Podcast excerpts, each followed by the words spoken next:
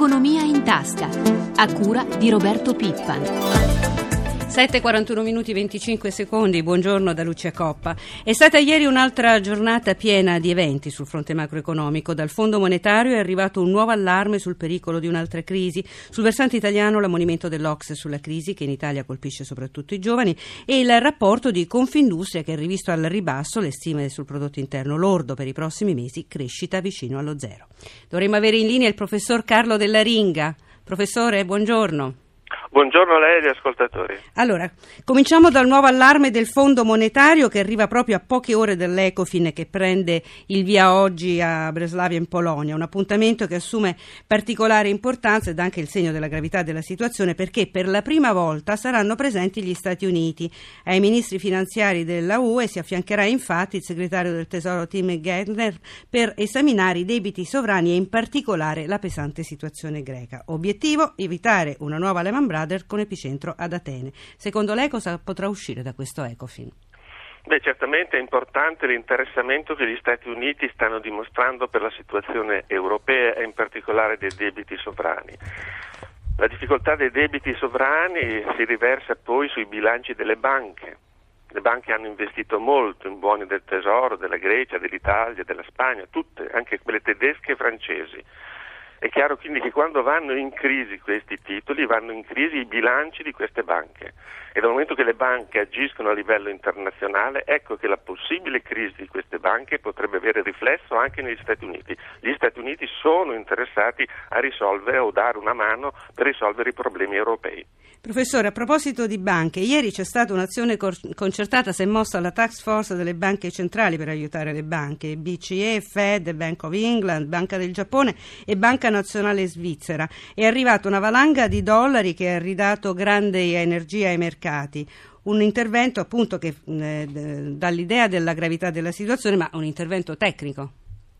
Sì, tecnico, ma però riguarda un aspetto importante eh, delle transazioni internazionali e dell'attività delle banche. Le banche ogni giorno hanno bisogno di liquidità e si riforniscono sul cosiddetto sistema interbancario, cioè si prestano soldi fra di loro oppure vanno dalla banca centrale. Ecco, ultimamente le banche europee avevano avuto difficoltà ad avere questa liquidità in dollari o l'avevano avuta a tassi molto elevati e questo è stato un segnale molto preoccupante perché la liquidità è proprio il pane quotidiano delle banche e quindi da qui la decisione degli Stati Uniti di intervenire per evitare innanzitutto una crisi di liquidità che sarebbe stata disastrosa. Senta professore, eh, all'Ecofin si parlerà anche della crisi italiana, soprattutto dopo il varo della manovra che la stessa Unione Europea ci aveva sollecitato. Che giudizio potrà uscire? Ricordiamo che ieri da Confindustria sono arrivate le ultime stime sulla crescita, stime al ribasso, lo 0,7 in più quest'anno e una brusca frenata appena lo 0,2 nel 2012. Beh, certamente risolve il problema della liquidità che riguarda il brevissimo periodo, le settimane, i mesi, cioè la sopravvivenza. Infatti l'intervento delle cinque banche riguarda la liquidità dei prossimi mesi ci rimane il problema di fondo dei debiti sovrani. Se non si affronta questo problema e in particolare quello della Grecia, ecco che eh, si profila un avvitamento di queste economie, perché queste economie devono fare delle manovre restrittive, le, le, l'attività economica soffre, la crescita diminuisce e i mercati vedendo che le economie non crescono, ecco che ancora una volta mettono in crisi i debiti sovrani, alzano i tassi di interesse e le economie sono ancora più in difficoltà. Questo circolo vizioso deve essere interrotto. Diciamo che l'Europa sta facendo qualche cosa, però gli Stati Uniti sono un po' preoccupati che non faccia abbastanza. E allora, come forse gli Stati Uniti danno qualche consiglio alla Banca Centrale Europea e alle autorità europee di fare un po' come hanno fatto loro, cioè con intervenire dei fondi, dei fondi pubblici in grado di sostenere il corso dei titoli dei debiti di questi paesi in difficoltà. Occorre fare questo, altrimenti non c'è speranza di uscirne. Bene, professore, noi la ringraziamo, buona giornata. Buongiorno a voi.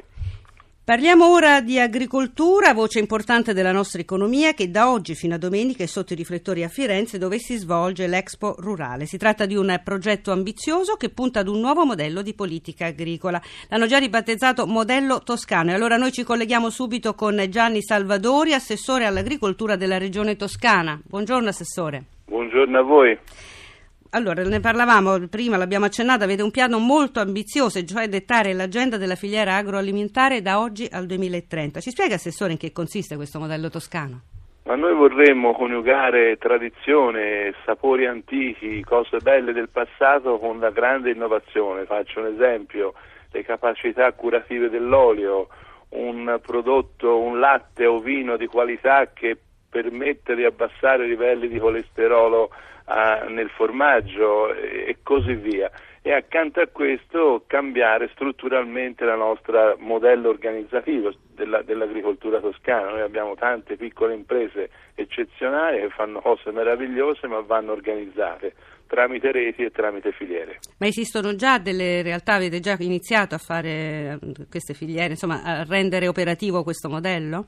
Sì, sì, noi ormai abbiamo, siamo a livello di definizione quasi completa della filiera del pane, quindi anche, stiamo lavorando anche per un pane DOP toscano, eh, con farina toscana, con capacità dire, del nostro grano per rispondere anche al problema della celiachia, che è una grande questione, si sta allargando in, in maniera incredibile, ma stiamo chiudendo la, la, la filiera della carne chianina, anche qui affrontando tematiche che vanno dalla produzione alla vendita e affrontando il nodo genealogico, cioè di capire queste bestie da cosa vengano, chi le alleva e, e il loro percorso di vita.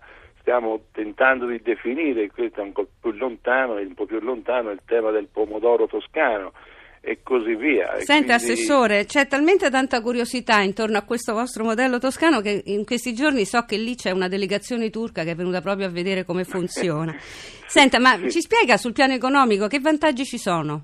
Ma guardi, i vantaggi sono nella redistribuzione, perché lei consideri oggi con un euro di costo al consumatore solo 16 centesimi vanno nella tasca degli agricoltori, quindi non ce la fanno più a produrre con i contratti di filiera, con i rapporti di filiera, riusciamo a distribuire meglio la ricchezza che viene prodotta nell'ambito della filiera stessa. Le faccio un esempio, noi abbiamo fatto bandi... Molto rapidamente, che, Assessore.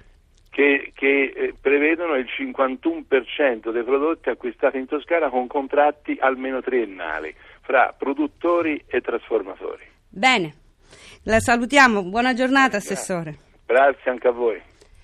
Compleanno in Turchia per Pirelli Trucks, il ramo veicoli industriali dell'azienda italiana leader nel settore dei pneumatici, ha deciso infatti di celebrare i suoi primi 100 anni nel paese che ospita uno degli impianti più grandi del gruppo. E noi ci colleghiamo con il nostro collega Marco Sabene che è a Istanbul per seguire l'avvenimento. Marco, buongiorno. Sì, buongiorno, buongiorno, come avete ricordato anche voi da studio, mi trovo proprio qui a Istanbul per una giornata molto importante per una delle realtà italiane imprenditoriali più presenti all'estero, la Pirelli.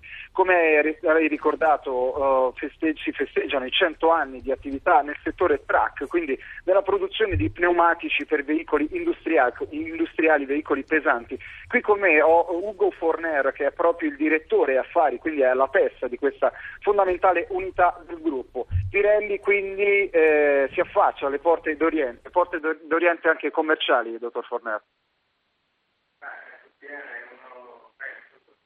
Eh, Turchia è uno del, dei paesi dove noi siamo entrati tantissimo tempo fa, abbiamo celebrato i 50 anni l'anno scorso. È una realtà come tante, quelle di Pirelli in giro per il mondo, Argentina 100 anni, quindi paesi emergenti, Brasile 70 anni, e qui è venuta l'occasione di presentare tre prodotti eh, per eh, il centesimo anno della divisione. Eh, I primi prodotti track sono del 1911, qui dietro abbiamo una, eh, una lista prezzi con eh, la prima misura track, c'è una sorta di museo qui dove siamo oggi.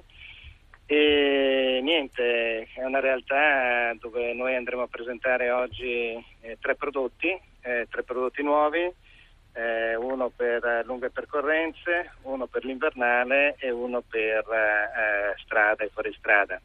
Ecco, dottor Fornero, in questo momento noi ci, ci, troviamo a Izmit, che è a circa un paio d'ore da Istanbul, dove c'è proprio questo polo industriale, uno dei più grandi del gruppo, con oltre 1500 dipendenti. Intanto perché la scelta della Turchia? Ricordiamo che questo è anche il polo della Formula 1. Cosa vuol dire, dottor Fornero? Eh, vuol dire tanta, Tecnologia, questa qui è una realtà dove abbiamo iniziato a produrre nel eh, 62 pneumatici vettura e truck e poi nel 2007 ci abbiamo portato il motorsport e l'anno scorso abbiamo iniziato a produrre i primi, i primi pneumatici per eh, la nostra avventura di tre anni in Formula 1. Direi polo tecnologico molto avanzato, avrete la possibilità di visitare oggi anche eh, l'impianto e direi che c'è un po' il vertice della tecnologia e dell'innovazione qui. Ecco, io vi ricordo anche che questi 100 anni di Pirelli Track verranno anche immortalati da una mostra fotografica decisamente interessante curata da Alberto Viganò. Per ora direi che è proprio tutto, vi posso restituire la linea. Grazie a Marco Sabene e al suo ospite. Cambiamo completamente argomento e parliamo di casa, di dismissioni del patrimonio immobiliare residenziale. Ci occupiamo in particolare di quello della Cassa di Previdenza dei Ragionieri. Abbiamo in linea il Presidente della Cassa dei, di Previdenza dei Ragionieri, Paolo Santarelli. Presidente Santarelli, buongiorno. Buongiorno.